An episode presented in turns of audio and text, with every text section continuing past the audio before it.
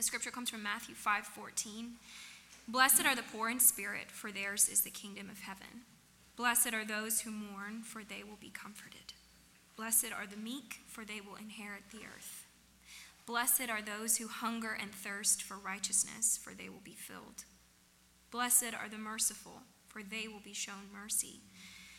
Blessed are the pure in heart, for they will see God. Blessed are the peacemakers, for they will be called children of God. Blessed are those who are persecuted because of righteousness, for theirs is the kingdom of heaven. Blessed are you when people insult you, persecute you, and falsely say all kinds of evil against you because of me. Rejoice and be glad, because great is your reward in heaven, for in the same way they persecuted the prophets who were before you. You are salt of the earth. But if the salt loses its saltiness, how can it be made salty again? It is no longer good for anything except to be thrown out and trampled underfoot. You are the light of the world.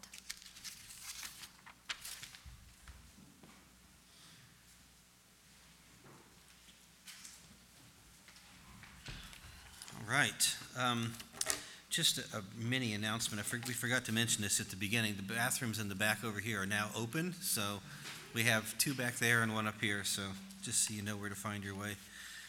Um, the, uh, I had Ariana read the entire uh, Beatitudes for some context, but really our sermon text this morning is just that last phrase, You are the light of the world. Um, and it's really a sermon text that couldn't be any shorter, uh, but it also could not be more profound. When Jesus says of the likes of you and me that you are the light of the world. Uh, and what we've seen to this point, first, um, in, in, these Beatitudes, we saw um, descriptions, as we said, not so much of what Jesus is calling us to try to become, as much as they are descriptions of who his kingdom people already are. In other words, for those who find their security in knowing that God loves them perfectly because of what Jesus has done, because of the life he lived in our place, because of the death that he died in our place, they naturally see their own poverty of spirit and they rest in the riches of Jesus instead of trying to produce their own. They naturally mourn over their sinfulness instead of trying to justify it or cover it over. They're naturally meek because everything that they receive comes because of grace, which makes them naturally merciful toward fellow messed up people. And on and on Jesus goes through these Beatitudes. But you see, now he's moving on here to say, because that's who the citizens of my kingdom are by nature, this new nature that I've given them, this is what they're going to do. This is how they will act. They will be, first of all, he says, a preserving effect upon the world, like salt we looked at last week. And this week he says that they will be the light that the world needs to be able to see its way out of its troubles. Now, before we get into what all this means, I'd like for us just to start by asking ourselves uh, what things does the world already believe are the source of its light? Um, and, and maybe even more personally, what things do you believe here this morning that are going to bring you enlightenment. Because, see, for the world, some put their hopes in um, economic freedom, uh, while others put their hopes in, in, fame and fortune, maybe winning the multi billion dollar lottery. Uh, still others find their enlightenment in the, uh, the religion of, of radical environmentalism, trying to save the planet. But I, but I think by far and away, the greatest source of enlightenment that our world um, is trying to offer today is that of sexual freedom. Uh, the freedom to be whatever gender you want, the freedom to kill any unwanted babies that come as a result of your sexual freedoms, the freedom to cross uh, over into, into any kind of gender identity that you feel at the moment. So basically, that you can have the freedom to have sex with anyone or anything you want to with no judgments and no restrictions, frankly, with no consequences whatsoever. And of course, you know, you and I may not buy into all of the new woke agendas of what the world says brings enlightenment today. But I think if we're honest, even as Christians, we, we tend to have our own versions of what's going to bring uh, light and life to your world. Whether it's, you know, to fall in love and get married, and of course, all life will be perfect when that happens. Uh, talk to the married people here, you'll find that's not true. or, or maybe to fill a house full of kids, um, and that can be wonderful and noisy. Uh, maybe for you it's a successful career, making lots of money, uh, or, or maybe it's something just as simple as being able to get your life together, like everybody else seems to be able to do, and you somehow can't. Listen, we, we all suffer from the delusion that light and life can be had apart from God. And, and we are allured by those attractions every day. I mean, think about it. We're sad, we're even depressed when we can't get the things that we really want. We feel like failures when they elude us. Because deep down, we really do believe that these things are going to bring us uh, light and life and joy. And, and you see, in this passage, not only does Jesus destroy those kinds of dreams here by saying that nothing in this world can bring that kind of life, because He alone is the light of your world, but He goes even further here when He says that you now and you alone are the light to the rest of the world. Now, that's an amazing statement that we need to pull apart here for a bit. And, and I want you to notice, just like we said last week, when Jesus talks about how you are the salt of the earth, he's implying that the world is in a state of decay. So, to this week, when he says you are the light of the world, he's implying that the world we live in is enshrouded in utter darkness. And listen, there's no denying that we live in the most enlightened period of human history. I mean, just think about all the development of science and technology that's going on. Think about the heightened social awareness we all have of the need for inclusion and equity for all people. Uh, just think about the global um, communications that instantly can bring you uh, firsthand experiences of everything happening in the world in real time. I mean, all of these things have made for a world that has more light than it ever has. And yet, what permeates every facet of our modern enlightenment is the utter foolishness of darkness. And I, I don't want to get political here, but I'm just going to give some examples. All right? For example, it's certainly the progress of enlightenment to see that we shouldn't discriminate against people. That's something that was not certainly taken for granted for thousands of years. And it's great to be able to have that enlightenment. You know, we shouldn't discriminate against people based on their gender, their race, or sexual orientation. But the way that our world tries to apply this kind of enlightenment is enmeshed in utter darkness. Because rather than teaching our kids to see the dignity of God in every person, our world now teaches that the only solution is to push and, and to celebrate and even demonstrate uh, sexual freedom to our youngest kids. Or think about um, racial discrimination. It certainly is a progress of great enlightenment to see that all people are created equally as human beings with dignity in the sight of God. But the way that our world tries to apply this is to give preferential treatment to those who have been perceived to be discriminated against, effectively creating discrimination in order to deal with discrimination.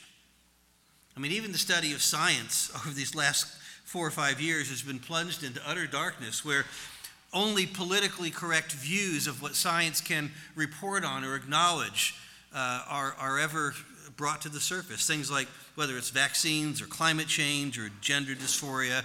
You know, Fauci can actually claim, I am science. That's just utter foolishness. You know, I saw this week uh, that the Biden administration is looking to possibly ban all gas stoves in America. I mean, absolute, utter foolishness.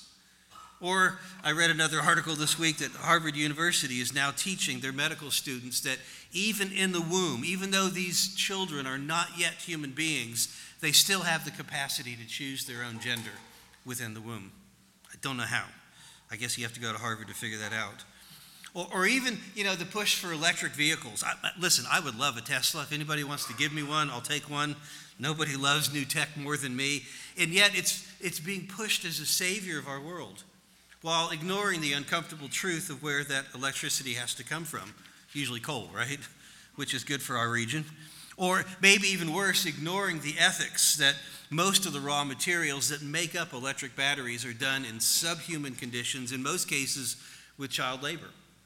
Right? So I, am not trying to bash any of this stuff. I just want to show you the utter foolishness of think about the enlightenment of eliminating child labor. Great progress coupled with the enlightenment of the dawn of electric vehicles, which now requires child labor to pull it off. I mean, that's how our world's logic thinks. And again, my goal is not to bash vaccines or electric vehicles or protecting the environment. It's simply to point out how, as great as all of these advances are, and there are great advances there, there is such a deep darkness that permeates our world that the mere suggestion that we might not have absolute and total freedom over our bodies, over our world, over our choices, over our environment, they have to be silenced. Listen, we have great knowledge, probably greater knowledge than this world has ever possessed. But the darkness of the human soul doesn't know what to do with it. The darkness of the human heart is such that we will take any advancement of enlightenment and turn it towards self indulgence and self destruction. Because, see, at its essence, really none of this is about racial equity, none of it's about gender fluidity, none of it's about environmental salvation. At its core, it's a desire to be God and to throw off any suggestion that I might not have the freedom to do whatever I want. That's what's driving all of this. And that's what creates the darkness. And that's why the Christian is in such a unique and powerful position in this world. But having said all that, don't fool yourself for a second into thinking that all the foolish darkness is found out there in the world. Uh, the, the utter darkness of sin is so great and so powerful that even Christians who have the light of Jesus often fall under the shadows of its grip. I mean, we do this kind of stuff all the time, right? I, I know I shouldn't go to Blackbird and eat a dozen donuts, but all I have to tell myself is, but they taste so good, right? In other words, it gives me what I want. I know I should forgive that person for what they did to me or what they said to me, but all I have to do is replay once again in my head what it is that they did to me, and I feel justified in holding it over them for another day. I, I know I shouldn't look at porn, guys, all right? But all I have to tell myself is nobody's getting hurt here, and it satisfies an itch that I have. In other words, it gives me what I want. Uh, you know, I, I know I should stay faithful to my spouse, but all I have to do is convince myself that I'm lonely, that I'm an unloved victim here. In other words, it gives me what I want. And see, that's the darkness of the human heart. The, the world is completely blinded by such thinking, but even we as believers lose sight of this all the time. Listen, we, we know so much in our world today. Knowledge is at an all time high, but we don't know why we're so miserable all the time, right? We don't know why we still feel empty on the inside. We don't understand why I still feel so unfulfilled and restless. And the only answer that the world has is just to fill it with more stuff more personal freedoms to be able to chase after anything I want to. And so the darkness just keeps getting darker. The world's freedoms have created a deep hatred between nations, a deep hatred between political parties, a deep hatred between the sexes, and hatred toward anybody who doesn't agree with my desires for unfettered freedom. Which is why here Jesus says, not only is the world enshrouded in deep darkness, but only you, those who are citizens of my kingdom, can bring any help, any advice, any perspective to be able to see beyond it. Now, I know in some ways it sounds a bit arrogant to say, but you listen, you see this stuff every day. Our, our, politicians seem to be baffled by what's wrong with our world, and they try all sorts of crazy, outlandish ideas to fix it when every Christian knows full well what the problem is. You know, think about this. We talked about this a bit last week. A hundred years ago, the world said the underlying cause of all our, of our problems is poverty and education. And, and, if people can just get education and be drawn out of their ignorance, uh, then opportunity will rise, poverty will be eliminated, and, and the world will be great. 50 years ago, the world said, well, it's not working. Maybe the underlying cause is all these uh, uptight moral boundaries and people need sexual freedom and drugs and rock and roll. That's what the 60s were all about. Just give me freedom to be me. Even five years ago, you want to see how fast this is advancing. Five years ago, the world would have said that the underlying cause of all the problems in the world is racism. But even today, that's already being replaced by sexual orientation and gender fluidity and the solution for kids to learn early how to explore and create their own gender and their own sexuality. See, clearly the world doesn't have a clue, they have no light.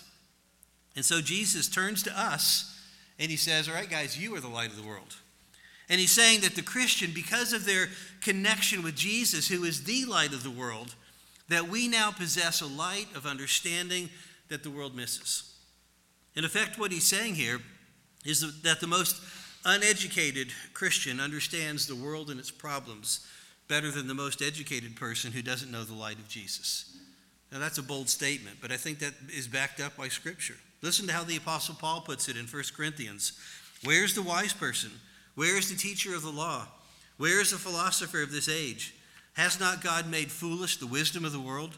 For since in the wisdom of God the world through its wisdom did not know him, God was pleased through the foolishness of what was preached to save those who believe. Jews demand signs and Greeks look for wisdom, but we preach Christ crucified, a stumbling block to Jews and foolishness to Gentiles. But to those whom God has called, both Jews and Greeks, Christ, the power of God and the wisdom of God. For the foolishness of God is wiser than human wisdom, and the weakness of God is stronger than human strength. And see what this is this is not merely saying that maybe some really gifted, strong Christian leaders might possess greater wisdom than the wise people of this world. But no, it's saying that every ordinary Christian possesses this kind of insight. Because it starts with that simple poverty of spirit. I'm broken. I need help. I need Jesus. I don't have wisdom. The world is not about me. Right? How, how then can we be the light that the world needs? And I think it comes as we see our connection to the light of the world, Jesus. That we are connected by and we're dwelt uh, with the one who said, I am the light of the world. And therefore, as believers, our job is to reflect that light. Uh, listen again to what Paul tells the church in Ephesus. He said, For you once uh, were once darkness but now you are light in the Lord. Live as children of light, for the fruit of the light consists in all goodness, righteousness, and truth. And find out what pleases the Lord. Have nothing to do with the fruitless deeds of darkness, but rather expose them. And see, what this means is that Jesus is the light of the world who now lives inside of you so that you might be his representative to bring light to the darkness of the world around us.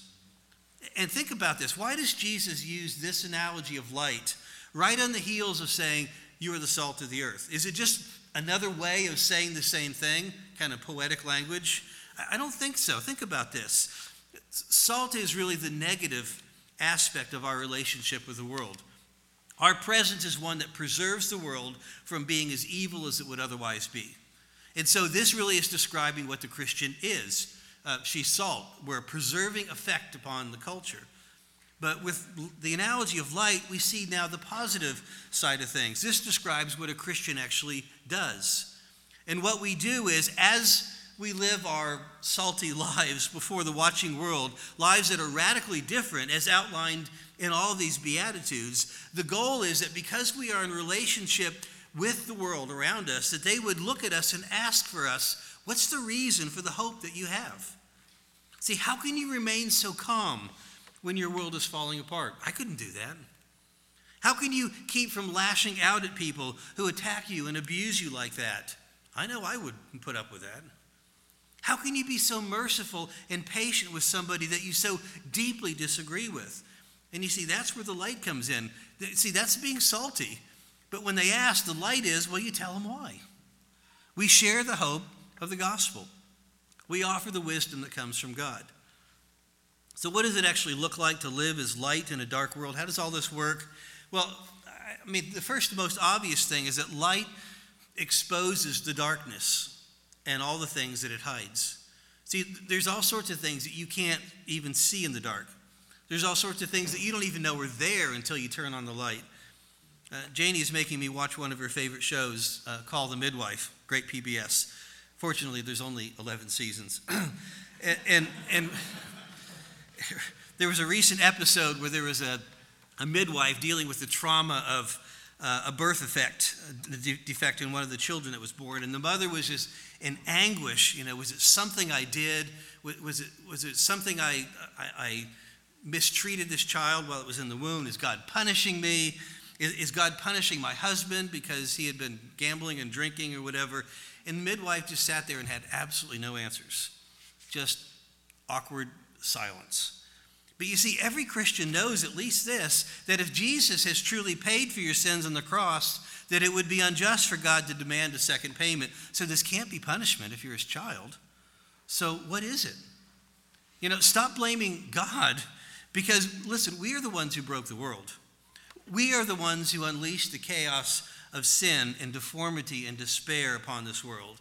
And as a result, we know that these things just now randomly happen because we live in a fallen world a world that Jesus came to redeem, and one day he fully will. We, we, that's, that's profound knowledge that the world has no clue about.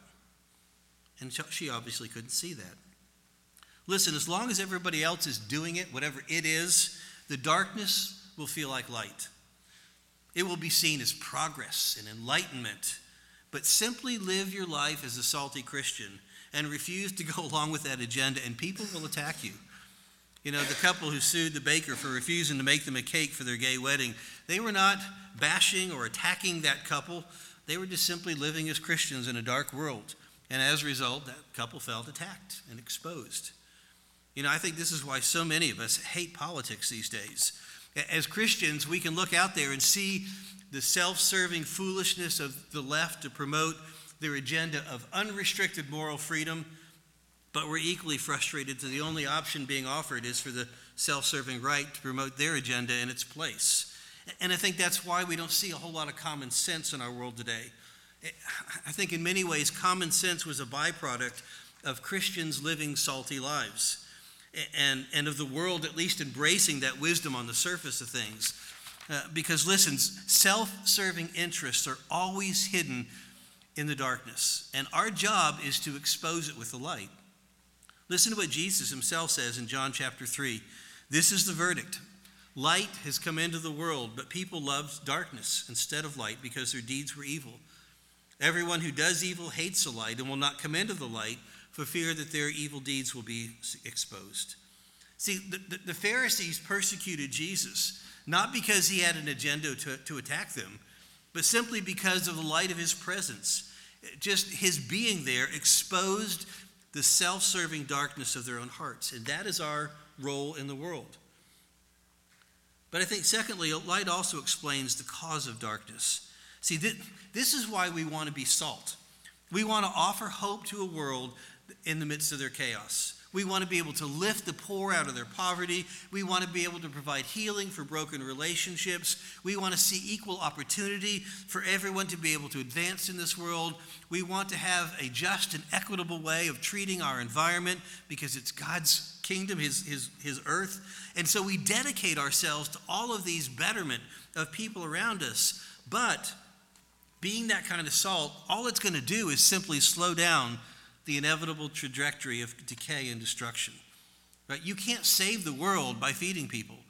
You can't save the world by fixing relationships.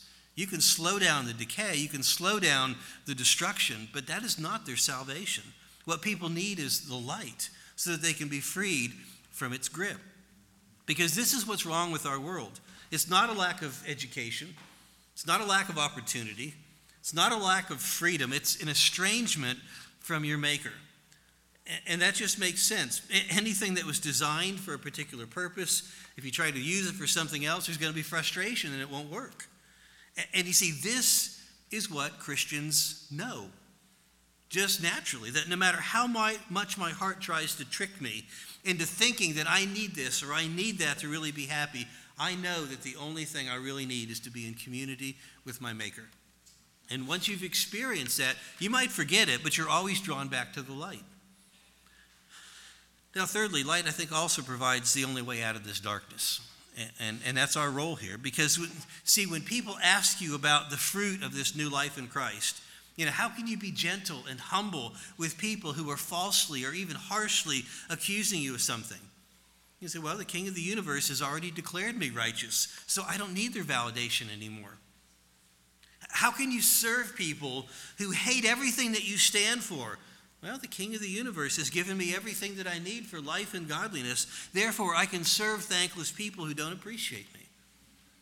Or how can you endure unjust suffering at the hands of people? Well, the King of the universe endured the only real suffering that could actually destroy me by dying for my sins. So therefore I can endure whatever appears to be and feels to be unjust today.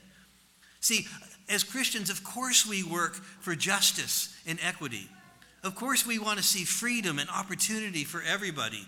And we do so by living our lives as a picture of the hope that lies within us. But here's where Christianity differs from the social gospel. In fact, here's where Christianity differs from conservatism. As valuable as living all that way is, we recognize it is just a temporary band aid all by itself. See, conservatives can yell and shame and protest at people who say and do foolish things, but that's all they got. But a Christian understands that what the tr- world truly needs, and the only thing that will enlighten them to the truth, is the light of Jesus to rescue them. People need to be made right with God. They need to bring the uh, they need the experience of love and satisfaction that only Jesus could ever bring to them, so that all of their insecurities and fears find a lasting re- uh, resolution. Listen, never forget that you live in a world of people who are in slavery to their own darkness. Never forget that their enlightened solutions are merely human alternatives to salvation that are only going to deepen the darkness. And, and never forget what they need is not Christians who throw rules at them, rules that they're incapable of obeying anyway, you know, yelling at them and protesting against them and bashing them for their foolish ways. That's not going to change a thing. They're not capable of that kind of change. They're slaves to darkness. What they need is restoration of the relationship with their Maker.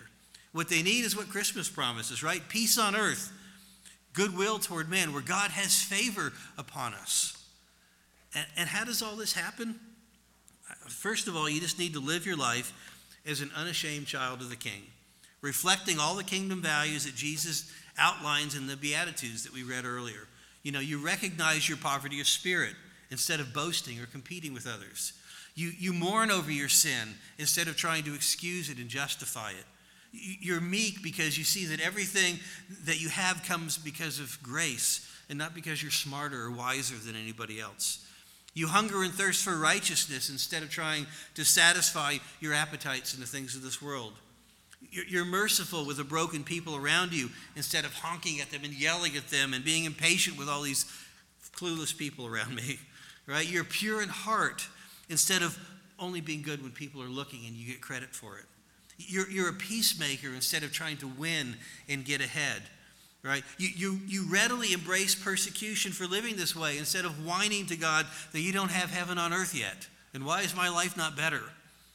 And see, as you live this kind of salty life before a world that is obsessed with its absolute opposite, and, and you're investing in them, and you're working to make their lives and their families and their cities better places, you also show them the reason for the hope behind it. You show them the way out.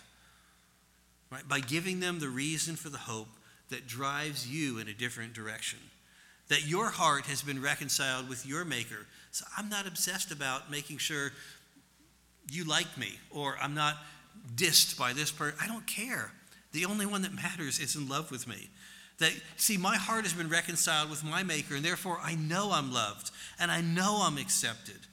And I know that nothing can ever take that away. And then you offer that to them. That's what this is talking about. Listen, this world is a very dark place.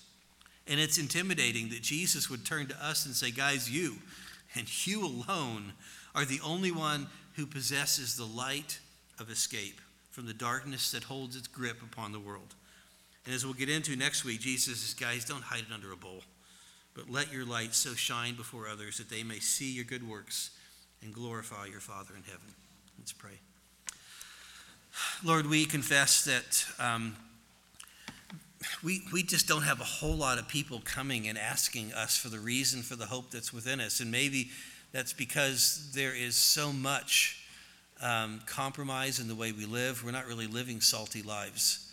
Um, we really are more consumed about ourselves and our reputation, our comfort, our own security uh, and, and therefore we, we don't look a whole lot different. And I pray that you would help for us as we uh, are, are convicted by reading through this passage that you are calling us as your kingdom people uh, to be different, to be able to understand that we are right and secure with you because of Jesus, And as a result, we don't have to play the games of the world of trying to compete and win. We don't have to have people's approval. Uh, we simply have to look to you and know that we have the eyes of the Father who are pleased with us because of Jesus. Lord, help for us to live this way and to be able to show people the light of the truth of the gospel. We pray this in Jesus' name. Amen.